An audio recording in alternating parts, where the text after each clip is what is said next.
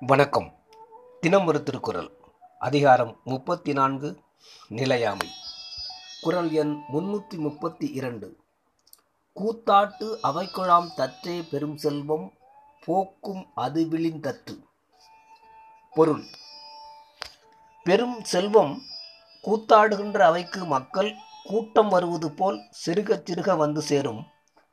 அச்செல்வம் அக்கூட்டத்து கூட்டம் ஒரு சேர நீங்குவது போல பல துறைகளில் பேரளவில் அழிந்து போகும். விளக்கம்.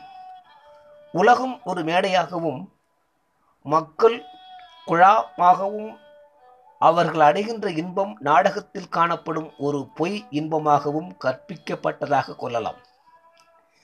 செல்வம் ஒருவரிடம் வந்து சாரும் பொழுது ஒன்றாக சாருவதை கூத்துக்கு மக்கள் ஒவ்வொருவராக வருகின்ற உபமானத்தால் காட்டினார்.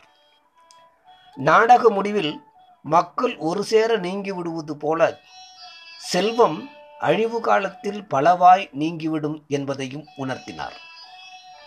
நாடகத்தில் காணுகின்ற காட்சி அனைத்தையும் அப்போது மெய்யாய் பின் பொய்யாய் காணப்படுவது போல செல்வ கழிப்பால் அடைகின்ற இன்பம் அப்போது மெய்யாய் செல்வம் நீங்கின பிறகு பொய்யாய்விடும் என்பதனை உணர வைத்தார்.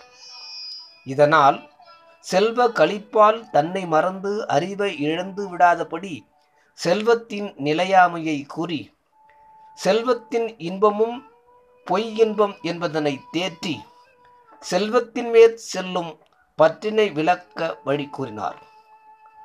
கோடியர் நீர்மை போல கழியும் இவ்வுலகம் என்ற புறநானோரும் இக்கருத்தினை வலியுறுத்துகிறது.